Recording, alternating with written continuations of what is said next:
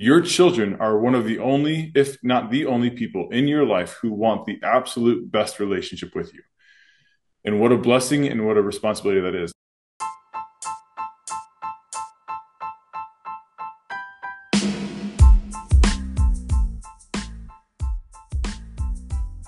Hey, welcome to Shirts and Ties, a podcast about education and culture. I'm Brian Miller.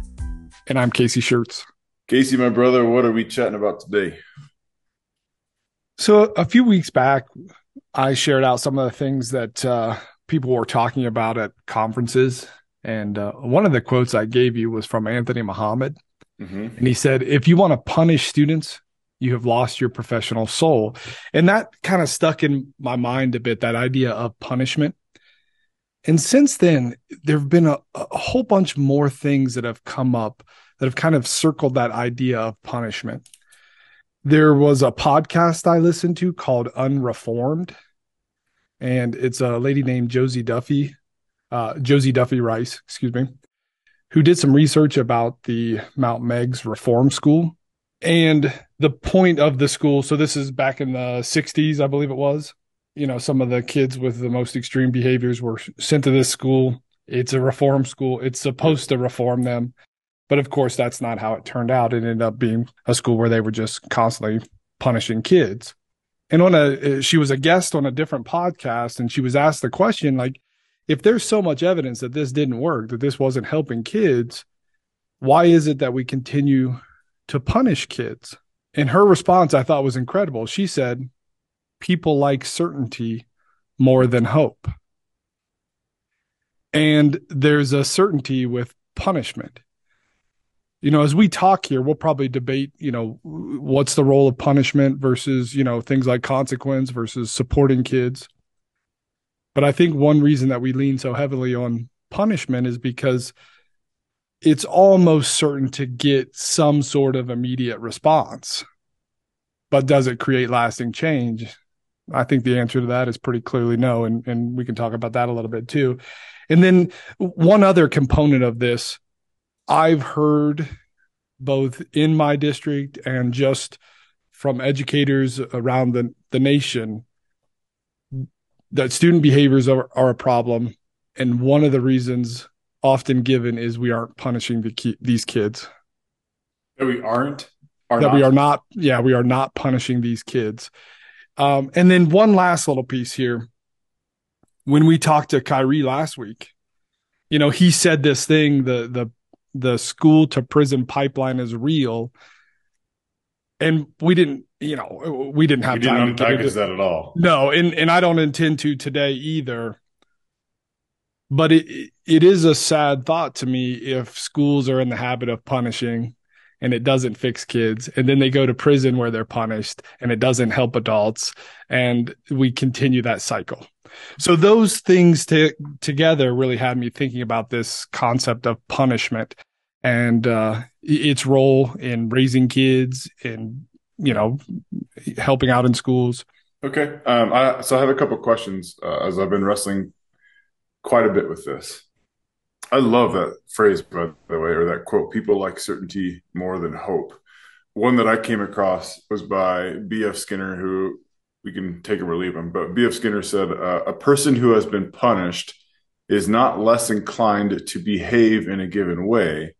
At best, he or she learns how to avoid punishment." Right. Which I like as well. Then to your point that it rarely produces the outcome that we desire, which has brought me to my first question: Who is the punishment for?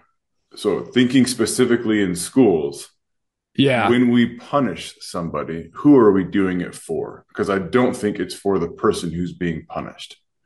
What do you think? Yeah.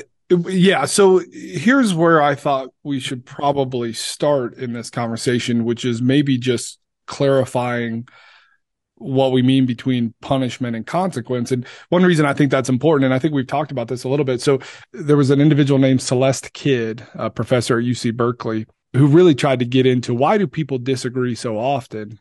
And, and here's the quote from the article When people are disagreeing, it may not always be about what they think it is. It could be stemming from something as simple as their concepts not being aligned. Which I would agree so I, completely. Yeah. So I think it's important probably that we distinguish between punishment and consequence. And um, punishment, the way that I'm defining it, it's more about retribution. It's more about vengeance.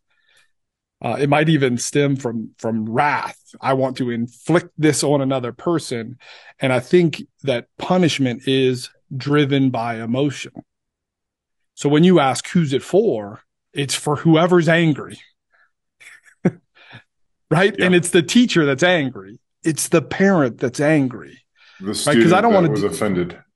Yeah, and and I don't. I'm hoping as we have this conversation, we can reflect a little bit on our parenting as well, um, because there's definitely some challenges, and sometimes as we're trying to get, um, you know, shape our own children, we kind of wonder what's the role of punishment. Consequence, on the other hand, is should be more closely aligned with whatever action occurred that we don't want that that doesn't make sense, and so whatever the consequence is, it's not coming from that external source. It's not coming from the teacher or the parent. It's not coming from anger. It's coming from, I made this mistake. I have to do better next time. And I'm going to suffer some kind of consequence that's closely aligned to that mistake. a, a simple example would be my kid's throwing a fit. It's 24 degrees out. They don't want to put their coat on. I'm not going to keep this going. All right, kid. It's, you know, we're not talking about dangerous temperatures, but if you don't wear your coat outside, you're going to be uncomfortable. I don't need to punish you. That's a natural consequence. Throwing a fit over not liking what's made for dinner, fine. Don't eat dinner. And the consequence yeah. is going to be you're hungry in an hour and this yeah. is still what's for dinner. Yep. And now I know some scenarios are going to be more complicated than that though, where the the consequence is a little less clear and the emotions are heightened and we're going to really desire to I don't know if inflicting pain is nobody's really thinking that, but we want to to well get after. Can I that, can I add maybe then as that I let me add this. I appreciated your definition of punishment being emotion driven in terms of uh, I you know I need my pound of flesh. So really, what it is is um, a punishment is let me do something to you out of frustration so that you behave the way I want you to behave. I need my vengeance. A consequence is more, I want what's best for you. Um, so I'm not thinking, uh, you can still think emotionally, but I want what's best for you. Punishment is, I want what's best for me. is that, is that a, uh, I think so. One is extrinsic and one is intrinsic. It, it, the, a consequence thing is really going to place it back on the kid. And, and we've talked about how to try to do that systemically, right? But it's going to place it back on the kid, and then there's going to be support offered along the way.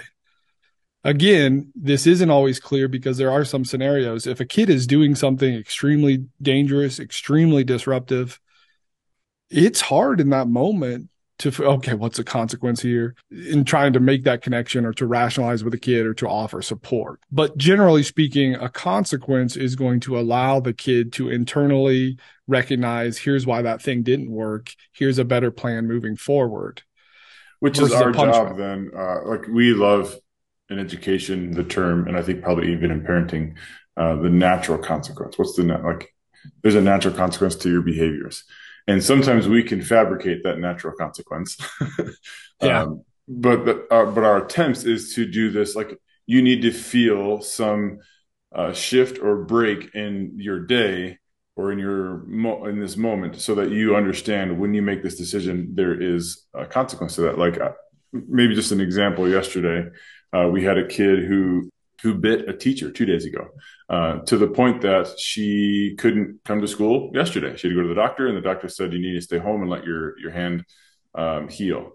And so yesterday, I, I wanted the kid to meet with our therapist, and I told the therapist like I want you to lean in on that teacher isn't in school today, which means we have a sub in the classroom, which means we have disruption in the entire classroom because now this teacher who's the professional in that in that environment isn't there and everyone's being disrupted. I want the kid not to feel overwhelmingly guilty, but I want them to feel the weight of like your action of frustration.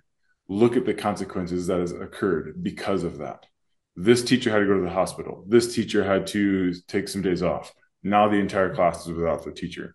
And trying to almost have him tangibly see the consequence of his behavior. So we can we can try those kinds of things. The problem that I just that I wrestle with is because of our inability to clarify punishment and consequence, we confuse the terms quite often. And if I'm really honest with myself and maybe uh, maybe with you, is that I suffer from from this as well, where sometimes I want a punishment because because your actions are causing me to suffer, right? And they're not just causing me to suffer; they're causing my classroom to suffer. Now they're causing my school to suffer, and so there's this very natural like you're being destructive and i want you to kind of feel the sting of that destructiveness and sometimes the natural quote unquote consequence doesn't feel like enough now that's just me being tangible that doesn't mean i'm going to act on it but that's where my heart goes sometimes what do you think Am well, I just a I, complete raging asshole, and you're like, no, no. Well, yes, but no. the, the thing is, when we are emotional, we lose our ability to ration rationalize and so what's happening there i think is that thing that we've talked about many times which is it's easy to be destructive it's much more difficult to build up right so in that moment what's happening is i am feeling worse i am being hurt so in this emotional moment all i can think about is to send that hurt back to you yeah. and bring you to my level. And so I don't I don't think that there's anything wrong with that. But I, I think this is a good moment to pause for a second here and just make sure that all of us understand that punishment simply doesn't work, not long term. And maybe this is the history guy in me a bit, but I wanted to make sure I really got out there and, and, and looked at the research. And so corporal punishment, for example, is to my knowledge, doesn't really happen in school anymore, right? Like I don't know schools that are still spanking kids or anything. There's actually some states that allow it. Sure. I think it's legal. Uh, I'm going to mess up the number, but I'm pretty sure it's more than half of the states that still allow it. Yeah. Here's what I'm a little bit worried about is as this pendulum of discipline swings and just the things I'm hearing is that we might start to bring that back out of desperation because we're we are having so many behavior problems. And I have some evidence of that possibility because just recently in Oklahoma, they voted against banning corporal punishment on disabled children. Right. So that's not like they're not putting out a new law, but they're refusing to walk back a law that allows corporal punishment. So to me, that's like, okay, well, what would the next step be, be then? If we're going to protect these laws, are we going to start then using corporal punishment. But there's just huge amounts of research that says, you know, spanking and hitting kids does not work. Uh, in fact, most of the evidence, and and there there's uh, there was some research from the early 2000s that just compiled 27 different studies, and it said that there's robust evidence of an increased incidence of aggression among children who are regularly spanked. So can I push on that a little bit? Sure. Can I go ahead. Interrupt, interrupt you push on that? And I'm not advocating that we go out and start spanking everybody. I was raised in a spanking home, and I would never look at my parents and say they were abusive or that it wasn't productive because it was. But I, I think the distinction sometimes that can, you know, we we can simplify things too much, um, and sometimes I believe that uh, spanking can be beneficial, but it has to go back to our previous point of are you doing it out of an emotional reaction? Are you doing it out of I need to inflict pain on you? So let me I can just give you like the, the talking points that my father gave me growing up that I as an adult appreciated. First and foremost, he never spanked me out of emotion. There was always a great length of time between my action and the spanking. There was always a discussion before and after the spanking. But part of his point was, and it wasn't for like, it was like as a child, like a young child, right? So once I got to a certain age, that went away. But his point was, I need this to be painful enough that you don't want to do that behavior again. not because that behavior was annoying to me, but because that that behavior is dangerous, right? And so, so I don't ever disagree. I, I even as an adult, I don't disagree with him, and I thought he was making the right choice. So, two things to push back. One, are you suggesting you wouldn't be a decent person had you not been spanked? No, I'm just I'm a 2 because this is important to me. Two, how much rebelling did you do as a teenager? A lot. Okay. And three, are you okay with sending a message to we should hit the people we love? Uh, not at all. Not at all. None of those things. Uh, and I wouldn't argue any of those things. But I also um, I know a lot of good people and a lot of great parents who spank their kids. Yeah, they make all kinds of mistakes. Sure, that could be I'm one. not saying I'm not necessarily arguing that this is one of them. So that's just where I'm at. Like, yeah, I, I, I am not advocating that we all need to go out and start spanking our kids.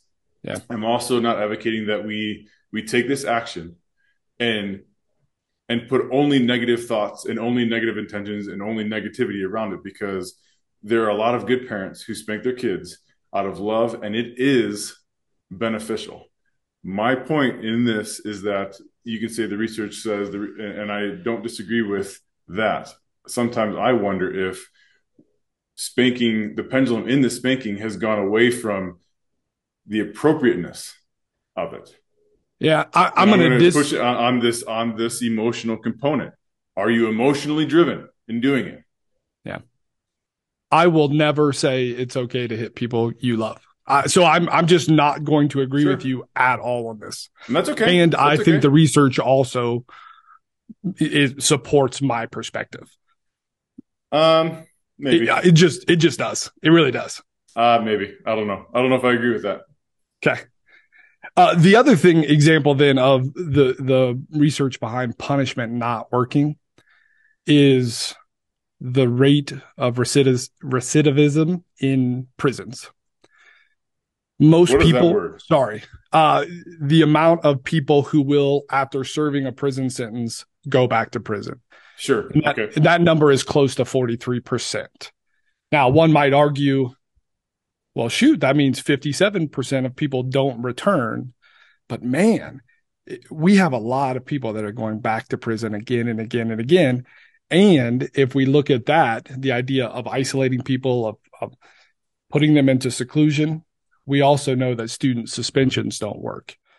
If we suspend students, it's more sure. likely that they'll drop out, that they'll uh, end up in you know well, having problems. Okay, so I'm going to push back on that a little bit too. And I'm going to uh, couple it with the with the spanking issue.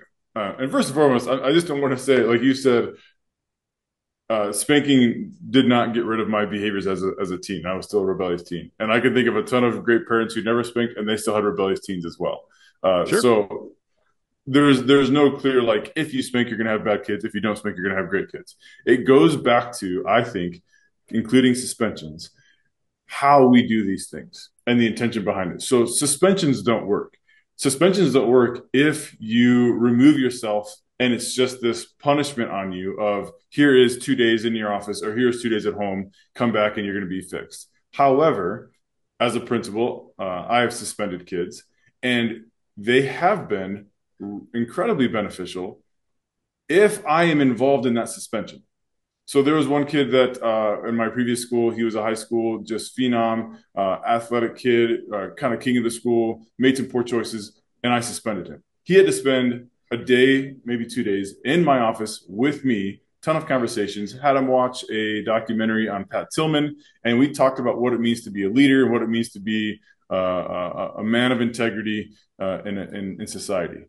That that punishment or that um, consequence that suspension, I believe, was incredibly beneficial for him and I gaining a relationship and for him making some different choices later on because it's how you deal with it. It's the conversations around it. It's your it's your um, emotions around it.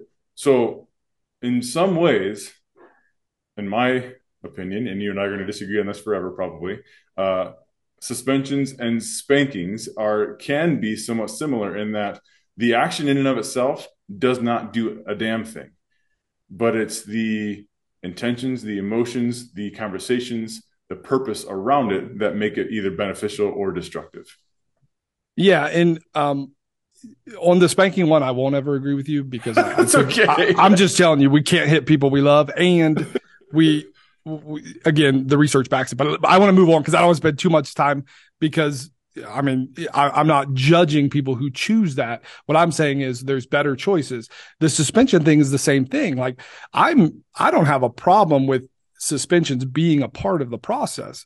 There's some time where, like, honestly, the adults need a, a minute away from that kid because that sure. kid is being so difficult. And, and so, sure. like, I understand the importance of that. But what you described was a consequence, which was you made this mistake and now you're going to go through a series of things yep. on your own outside yep. of the classroom because we can't do this work inside of the classroom until you're ready to return until you have some ideas on on how you might you know attack that differently like i assume that's the kind of process you were going yes. through right yeah and absolutely i think one of the problems with generally with the way that we do business with regard to suspensions whether they're in school out of school or even just sending a kid to the hallway to the back room or wherever is it it doesn't it isn't connected to some of those actions that would turn it into a consequence where the kid then has to improve or make changes moving forward. It is really just, I'm tired of you.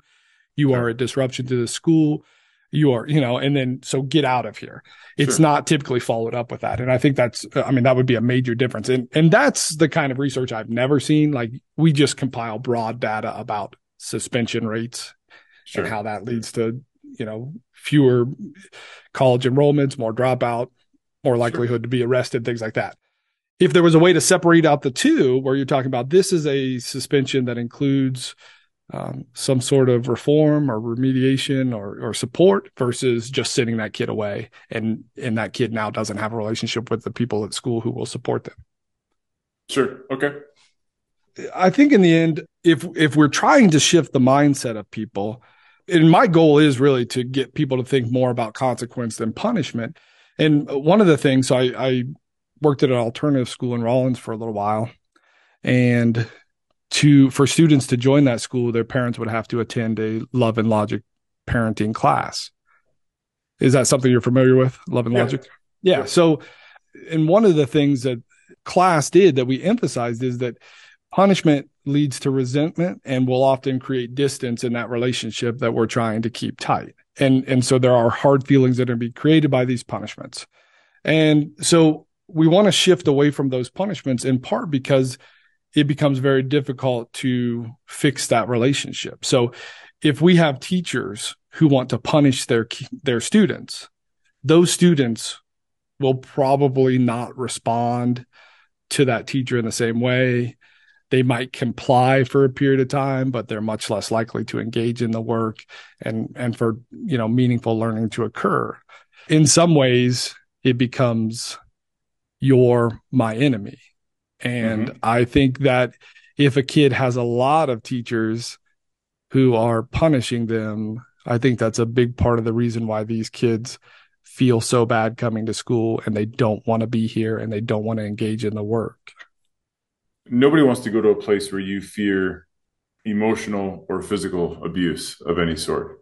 And anytime we rely on punishment, punishment alone, we never get the consequence that or the, the outcome that we want.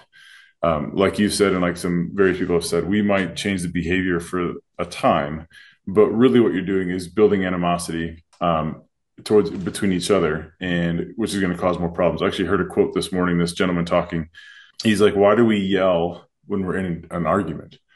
Because oftentimes when we're in an argument with somebody, we're fairly close. So in proximity. So why do we start yelling? Uh, and he quoted uh, a famous philosopher. He said something like, "Well, it's because our hearts and our minds are becoming further and further apart, and so we have to yell to try and bridge that gap." And I love that kind of analogy. And he's like, in, in, the, in the inverse, if you are very intimate with somebody, oftentimes you reduce yourself to somewhat of a whisper because you're feeling very close and connected. And I, man, that just kind of like convicted my heart a little bit in terms of when I yell at or I raise my voice with my own kids. Um, when people have raised their voice with me, rarely does that bring us closer together. I always pull apart. Um, and I, and I'm like, that, that, that's a pretty tangible emotion of punishment because yelling is a form of punishment as well. Yeah. And I will tell you, being raised, I didn't get spanked. I don't think I ever was. My sister's a little older than me, so I think that she probably was a little bit. But I can tell you this when my dad spoke to me in a certain kind of way, it stung and I knew it was punishment and and it absolutely did hurt. And so as a kid, my dad and I weren't all that close. Um, sure. Um, and and it was because I I felt like everything that I was doing, especially as a, a, a little boy, was was being criticized. I was being, you know, punished for it, being told I was doing things wrong, which brings me to this next thought, which is I, I think this is a, a bigger struggle for for boys especially, although girls as well. But if you think about what school is to a, a, a little boy who's a little wild, who's a little rough, who doesn't want to sit in a seat, who doesn't. So we have a lot of boys who come to school and it doesn't fit well for them. And so, you know, me thinking at the secondary level, they spent lots of time in school getting punished because school doesn't fit them well. Right. And so I think, you know, and we, and we wonder why they are struggling in the secondary to attend schools uh, to um, and maybe i'm going to make a, radical jump of assumption here um, but outside of the most recent most of the time who is is shooting up our schools? It is males probably who have been punished consistently either by the school system by home as well. Um, and so that's kind of their learned reaction of when you are angry at somebody, when you are frustrated, there needs to be a punishment. And to the earlier point of uh, an emotionally driven, I need my vengeance, I need to express my wrath. Um, that's where it comes out, and, which is, I'm not blaming in any way um, the school systems for that, um, but it, it, does make a, a tangible connection to me um, that if we are focusing on, I'm mad at you, you have done something that I don't like, therefore, here is your punishment. I could only imagine that kids don't want to come to school by year three, four, five, six, seven of that sort of environment. Yeah, I think, um, and I wasn't prepared to have this conversation. It's such a, I don't know. I'm not really, we don't need to dive yeah. into it. It's, it's too but, close and everything. I'm yeah. Just... But your point about a desire for vengeance against this system, I think is, is probably fair. They're, they're they've they don't know how else to uh, to to try to fix the years of negative experience they had. It's awful. Yeah. So, yeah. Oh, well, let me just I can I can pivot away from it into maybe an example because uh, I think I, I shared shared this with you a while ago. But one of the thoughts I had at that conference that I was at in New York City was this this concept of of how we suffer, um, and if we suffer in isolation, we will um, we will cause other people to suffer so we don't feel so alone, right? So I'm going to inflict pain on others because I don't want to feel so alone. That's a part of the pain that I'm feeling is I'm feeling isolated in it. But if we suffer within a group, we will do all that we can to ensure that nobody else is going to suffer right we're going to protect the suffering and so oftentimes some of this punishment is if you think about schools as well or even homes part of the punishment is isolation. You're being removed from people, um, and oftentimes being placed in in a particular room or grounded to your room or whatever it is. You're being placed in isolation, and so to even uh, com- bring this full circle, one of the the greatest consequences or punishments that I remember having, it was a consequence, not a punishment, was when I was in middle school. And I asked my mother if I could use her bike. I was going to ride my bike to my buddy's house who lived like 10 miles away and she said, no. And I said, okay. And I instantly walked out and grabbed her bike and took off. And she found me about eight miles later. She came flying up in the car, took the bike, put it in the trunk, and said, walk home. And it was this now I have like nine hours of walking that I'm going to have to think about what's going to happen, come up with all these excuses. Um, and to try and condense the story, it was kind of like I was brewing, right? Like these constant like disobedience and this kind of disrespect. So I was punished in terms of I had to spend like the next two weeks in isolation. Uh, they gave me all of these different requirements. I had to read these different books. I had to do these different tasks. But it was about day five of this two week punishment that my dad said, you know what? I got to change how this happens. And he ended up taking me fishing. And so we went fishing for four or five days. And in that time, he talked to me about what it meant to be a man and what it meant to be a young boy growing up and what it meant to be respectful. That was the more impactful time of my punishment. When he decided, it's not just you sitting in isolation memorizing Bible verses, which I would say was 10 times worse than any spanking I ever had, is memorizing Bible verses when I'm punished. It, but it was the let's go hang out together. Let's be together and walk through this. Uh, let's build that relationship rather than tear us apart through consequence or through punishment, punishment, punishment. See, even like even as I'm talking, I confuse the two, right? They're yep. so intertwined. Yep. Yeah. Uh, and so a couple of things. One is I think this is a good time to to really talk about why is it so difficult for us to figure out how to respond to behaviors I think that's one of the reasons is it's really difficult to figure out the difference between a punishment and a consequence, right? Yeah. Conceptually. I, I, did want to say something. So you mentioned that you had to read Bible verses and things, you know, when you got in trouble. I had a friend growing up who, uh, when he would get grounded, his parents would make him sit in his room and read. And I always thought that was a little weird. I'm like, so this kid is going to associate reading with being punished. This doesn't seem like Absolutely. a healthy choice. Absolutely. So, I, I, don't know if that was. Here's the deal. And I think every parent, every generation, like, you know, I was raised, I think, in probably the last very strong spanking generation. Yeah. Um, every generation has their thing that they're trying because it is so confusing. It is so difficult. And our generation, so partly, I'm going to just, and I want you to finish your thought. When you say that you see the pendulum swinging back into potential corporal punishment and spanking in schools, it is because the generation that followed the spanking generation swung the pendulum too far the other direction in right. terms of there are no consequences. We are we're not going to do any of this stuff. And so now we're realizing, that, oh, that's not working either. So now we're going to start swinging back the other way.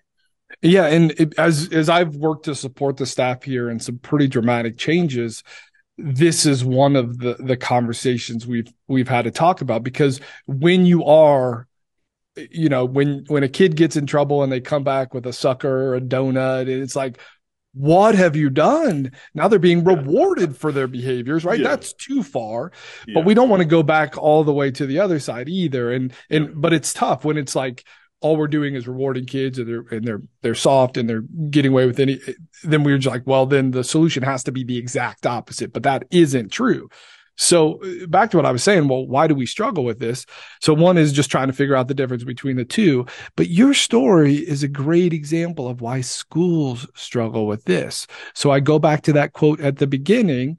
People like certainty more than hope. Sometimes that slow, methodical process requires a great deal of hope that when it is done, it will work. And firstly, we don't have that kind of time, or at least we feel like we don't. Right? We feel Schools, like it because we don't. right. I mean, there's there's some truth to the fact that we don't have days to yeah. get this figured out with these to, kids to spend with one child. Right. now, I, I do think that there's some some ways to to be patient with a kid that doesn't require that level of dedication. But you're right. And we got to say this out loud. We do have a small percentage of kids who either through mental illness or uh, through some of the the abuse and, and things that have occurred in their house like they're actually not going to respond as the others would from consequences they course, need intensive no matter what we do is not worse than what they've already experienced Right. So I do want to make clear that what I'm talking about probably helps 90 to 95% of the kids, but there's going to be this little teeny tiny group that's going to need something that goes beyond that. And that's also very difficult.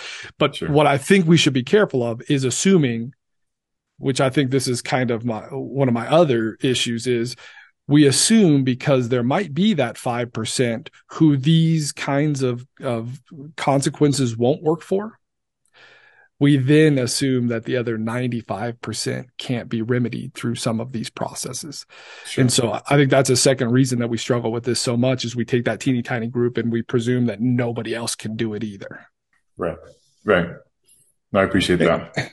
Yeah. And then uh, the other thing is I think I think this is especially true now, but uh, others could push back against this. But I think that we are in a heightened emotional state. Humans are because of the constant adrenaline rush that we get from social media, because of the negative experiences of COVID, because of the political divide, I think all of our emotions are heightened. And we said at the start, punishment is occurs in the midst of emotion. And so I think that's part of the reason we can't get quite get this figured out. Yeah, and I would I would add to this heightened emotion, uh, thinking of school specific, and then I, I, I want to chat about how this could relate to parenting as well. Teachers, as we have acknowledged, and as everyone can understand, are under an intense amount of stress. Intense amount of stress because they've always been held accountable to high standards of learning. But now we have a group of children who were out of school for a year, year and a half, depending on your school district, who are behind in learning. And so there's a sense of urgency of we need to pick up the pace to get them back on track. We are constantly hounded with new and innovative ways to teach and to and to assess and extra curriculum and extra standards that we have to get to in shortened amount of days. And this child's behavior is disrupting all of that. So never do I have a teacher who wants this child punished, truly. And there is this desire at times for punishment because they don't love that child or want what's best for that child.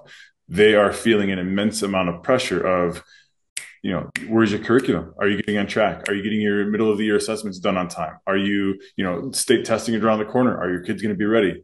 And I feel like they are probably unconsciously thinking this child is going to ruin the entire process by their constant disruption. And so giving a ton of grace to teachers who come to me, like I have a couple teachers who are fantastic teachers. When they send me a child, it's not because this child uh, is annoying. It's because they have done everything they possibly can and they are fully exhausted and they need some, like you said, a reprieve for a little bit, or they just need some change in their classroom.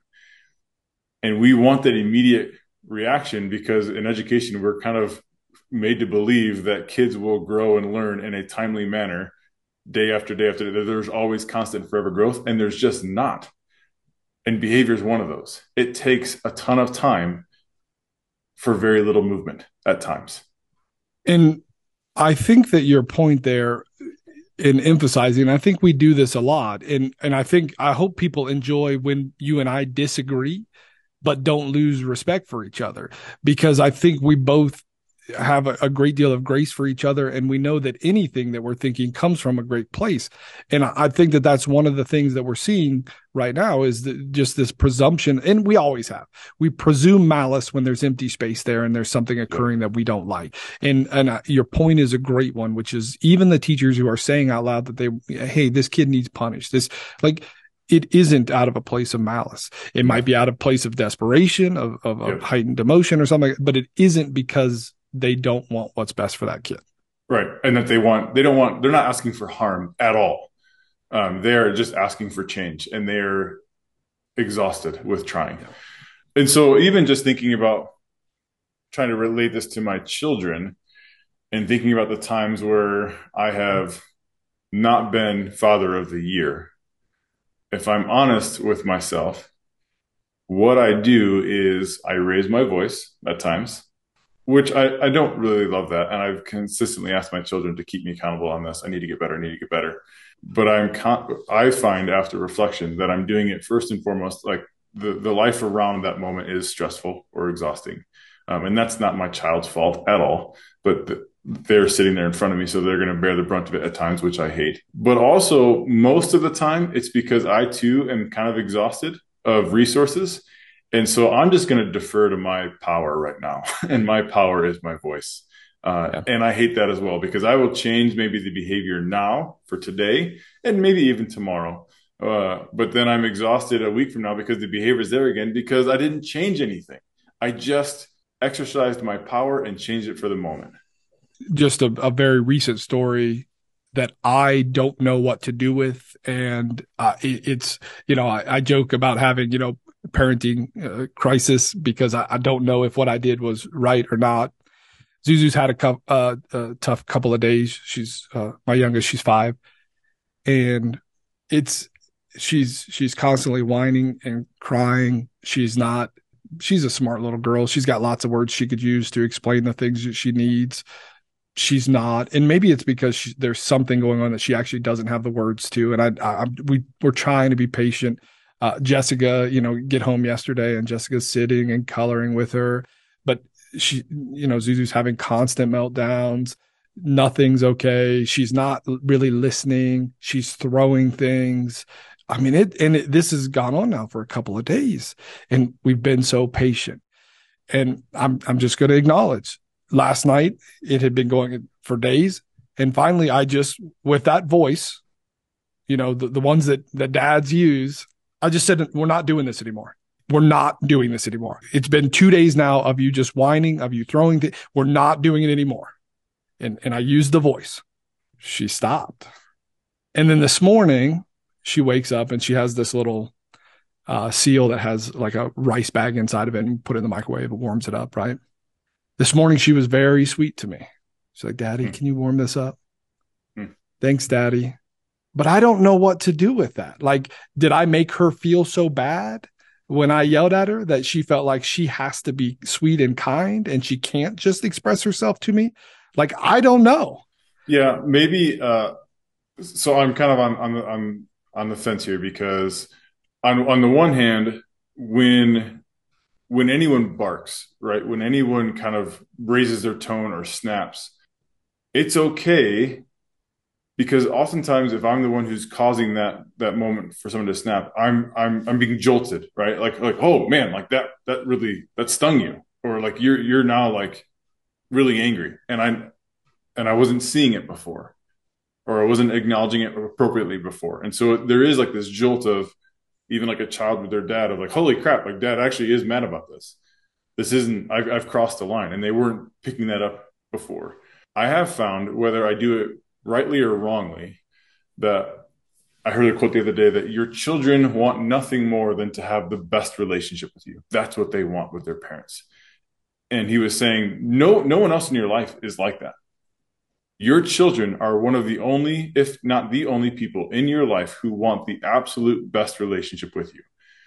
And what a blessing and what a responsibility that is. And i have found with my kids that because i know that that's true and i want that with them that if and when i do fail when i do raise my voice i can go to them and make, like the next day right like hey we're good i love you i barked at you i'm sorry i'm not sorry for being angry at what I was angry at because what you were doing was inappropriate. What you're doing was hurtful.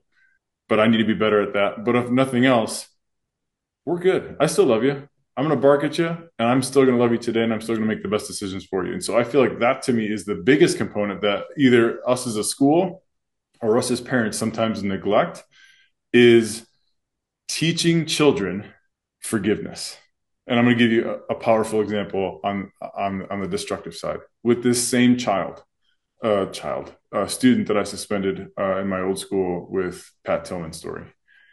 Part of his restoration process was he had to apologize to one of the teachers that he was very rude to.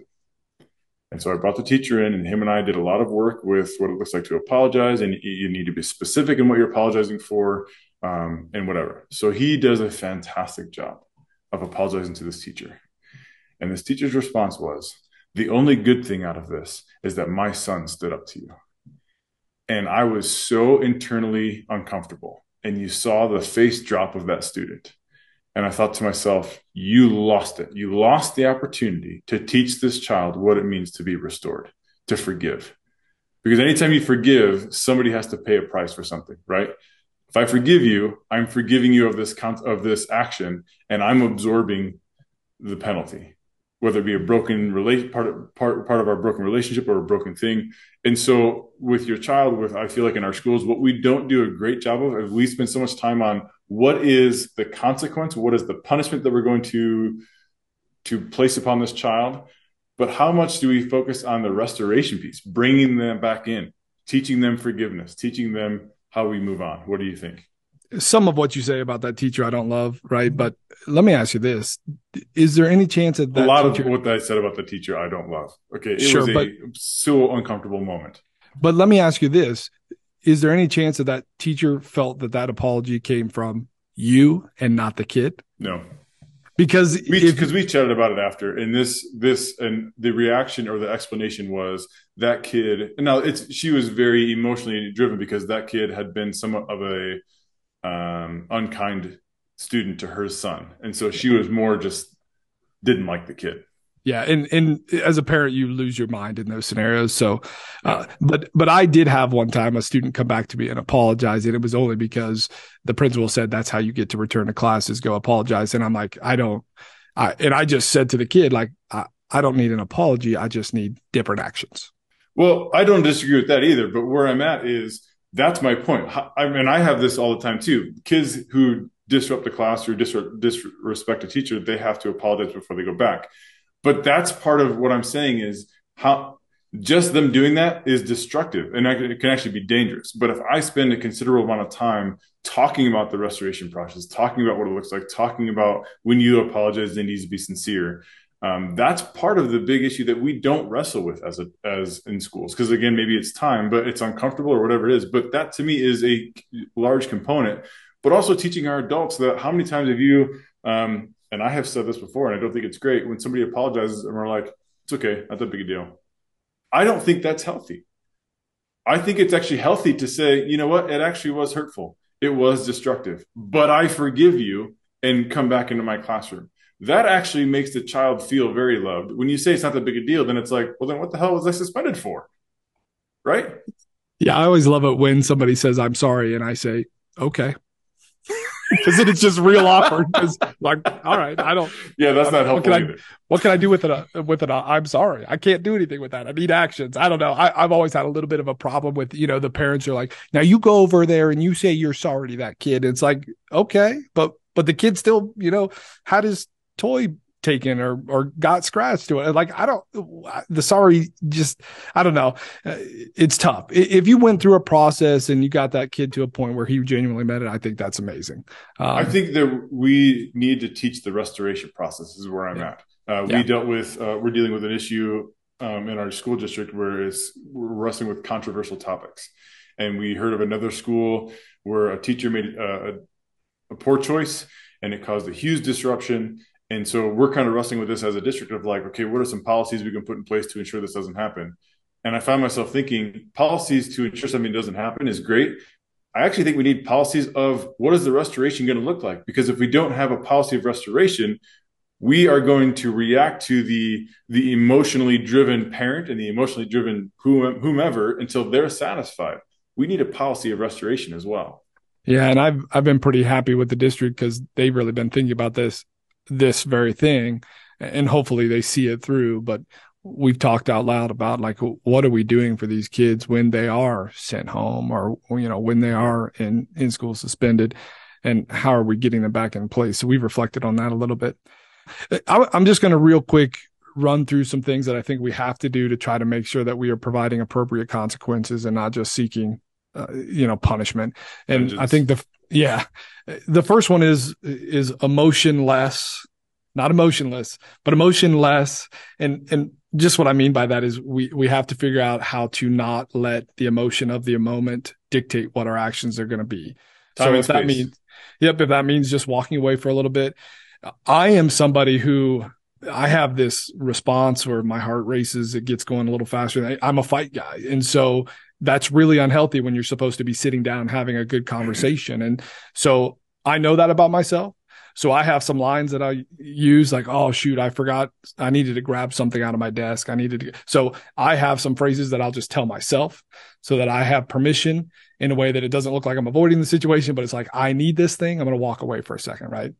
So whatever it is, we have to find a way to emotion less. It, it doesn't mean you don't still have big emotions. It just means you're not, you're not going to engage kids in that way. Um, I think we have to empower more, and and that means the the people who we're struggling with, the people who are having these behaviors, we have to let them be heard and and be part of the solution. Could we uh, perhaps walk through the responsibility centered discipline? It's, it's super close. Yeah, it's it's really the same thing. Yeah. Um, and but it, it, there are some slight differences because my last one then is is is timeless we can't have a timer for when we think this thing's going to be resolved. We have to be allowed to slow down and give priority to the things that matter the most. And guess what? The things that matter the most aren't the causes of the Civil War, aren't what X is. The thing that matters the most is the kid. Yeah. So we've got to time less. Yeah. And, and that's fantastic solutions that I think anyone would agree to.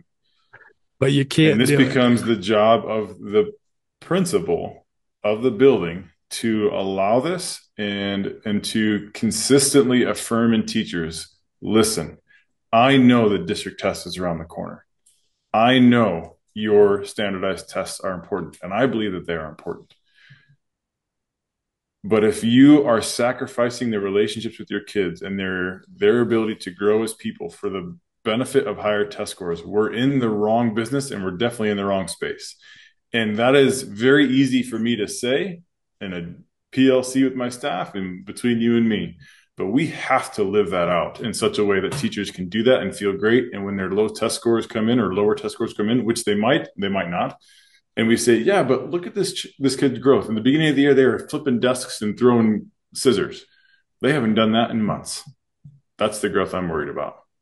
Yeah. Man, it's been fun today. I don't think you and I have disagreed this much in an episode. This is a yeah, blast. We're going to need to stay on after this and kind of wrestle. I think so. Because, I, I, I have the our our counselor ready, our couples counselor ready. So I thought we might need it. uh, yeah, I think, uh, I, and honestly, I got, I got pretty emotional in, in your little pushback because I don't know, there, there's, I'm emotionally tied to that. Not because I'm like advocating go, go hate your kids, but I've seen, I've seen both sides. And I, this is when we talked a couple days ago, a couple weeks ago about this, this data that I don't always think is fair. Um, I think sometimes we can lump some things in that it, it just kind of it, it makes it too simplified. And I've seen I've seen and witnessed some loving parents who do not hit their children, but they do spank them. And I can draw a distinction. I know that you don't, and that's fine. I think we disagree. Um, and I'm just so maybe I just got emotional of like, listen, I know some really quality people who love their kids, who have quality kids, and they've chosen to spank and they have very tight parameters around that and how it's safe and how it's best for they think for their child. And I've seen some parents who have advocated no spanking and they have abused their child immensely in other ways. So yeah, and, uh, and no, and, and, that's fair. Um, and and I what I love about this is when we're all done here, we get to disagree on this and still love each other. I don't know if I do anymore. I'm kind of I'm kind of walking that back a little bit. All right. Well, maybe tomorrow. Maybe we'll see next week. Give it time.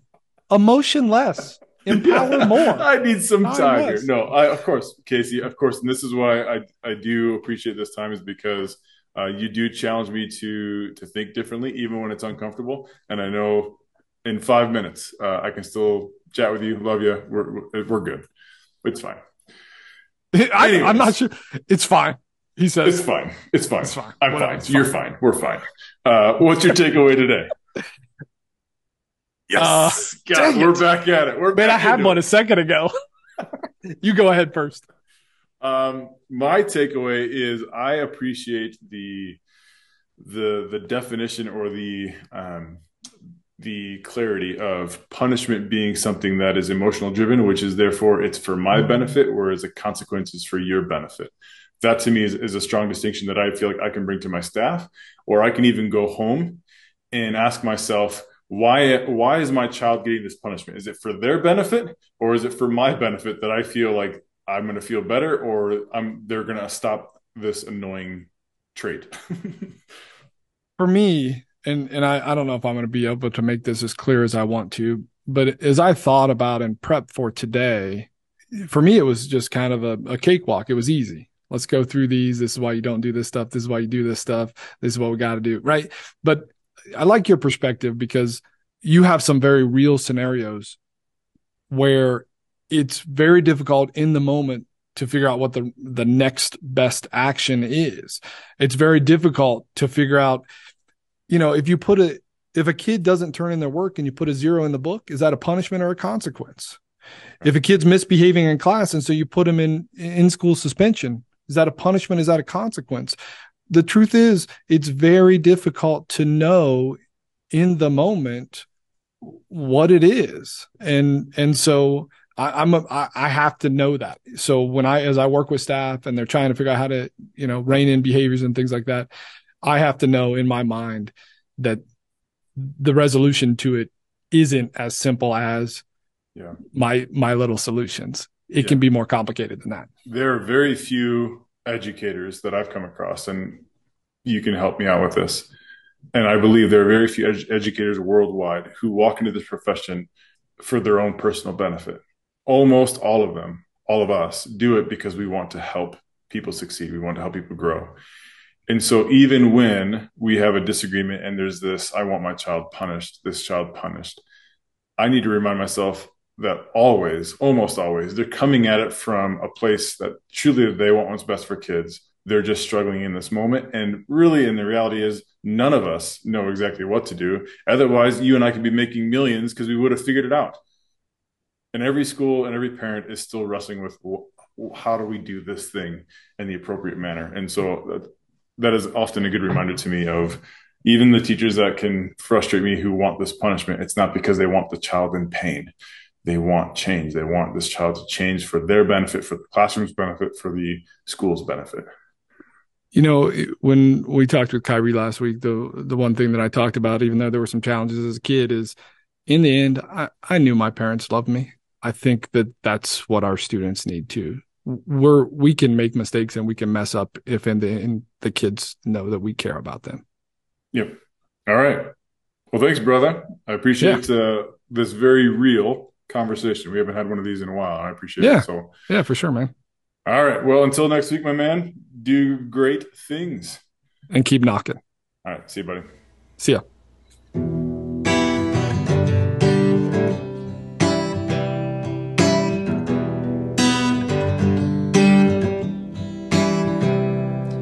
We're just two friends hanging out,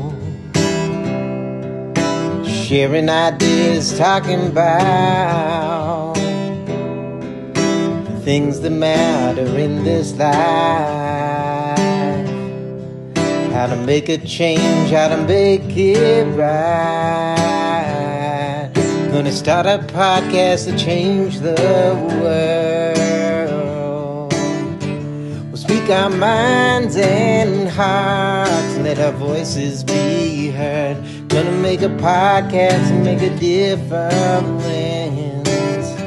We'll be the change we want to see, and nothing's gonna stop us now.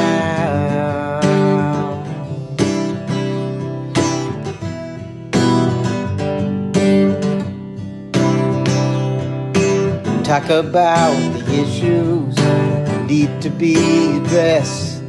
From politics human rights, we give it our best. We'll have guests on our show, experts in their field. We'll learn and grow together, make our message heard.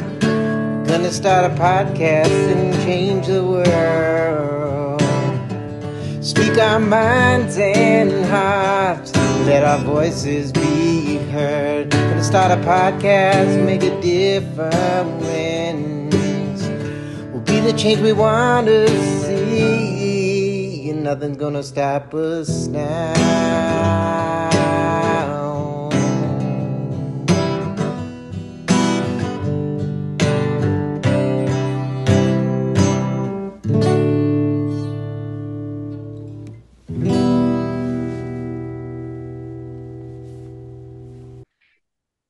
Man, how angry are you? I'm not angry. No, I'm, I'm just kidding. Angry. That's fun. Uh, uh, I, uh, I, did get I did get angry in the in the beginning. Oh, uh, sure, same. But that's all right. No, it. I think that this makes for a, a good episode because yeah, if for one, I mean, this is this is why ESPN works is because everybody on there is disagreeing with each other and getting worked yelling up about it and yelling at each other, full yeah. of emotion. It was good. I and I I think we will just always disagree on this, and that's fine. Yeah. Um, but it was good, brother, and I and I appreciate. Um, yeah, well, I mean, what the hell? I think you said it yesterday with that lady. Like, if we're gonna if we're gonna fail out loud in conversation, let's do it here. Um, yeah. And so I think it works well. Um, yeah, no, I'm still I, like kind of emotionally like revved up by it. But all right, what do you uh, what do you need from me? Nothing. Okay, I just want to make sure. Remember, our goal isn't to change each other's mind. Our goal is to, our, right. I think our goal is to sharpen our own thinking, isn't it?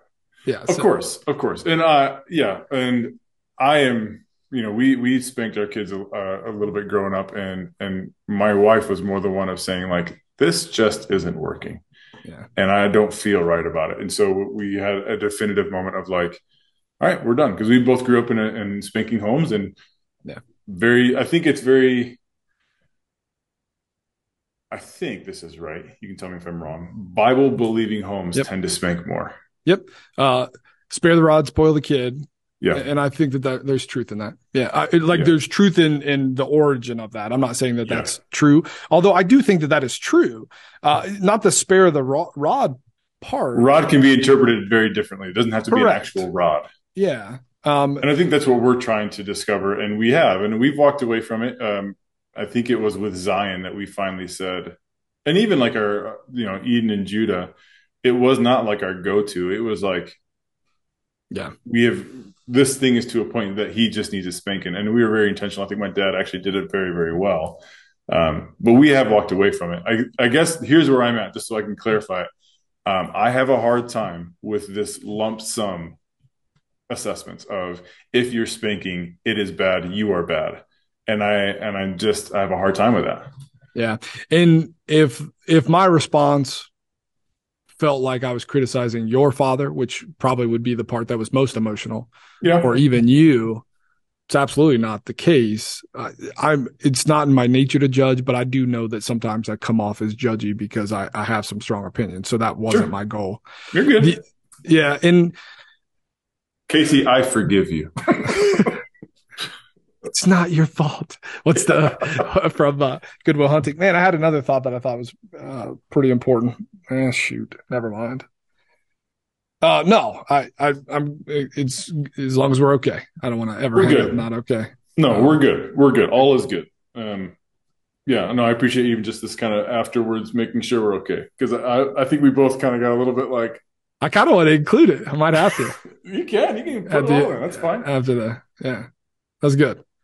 Um, uh, no, I, I don't. Uh, this can't be a place where judgment occurs, and in fact, there's just got to be less judgment everywhere. We, we, can't spend time judging each sure. other. If you so. want to, you can throw this on at the end. That's fine. Uh, I'll see how it fits. It might be all right for people to hear the. Kind of like it that they kind of hear the aftermath. Yeah.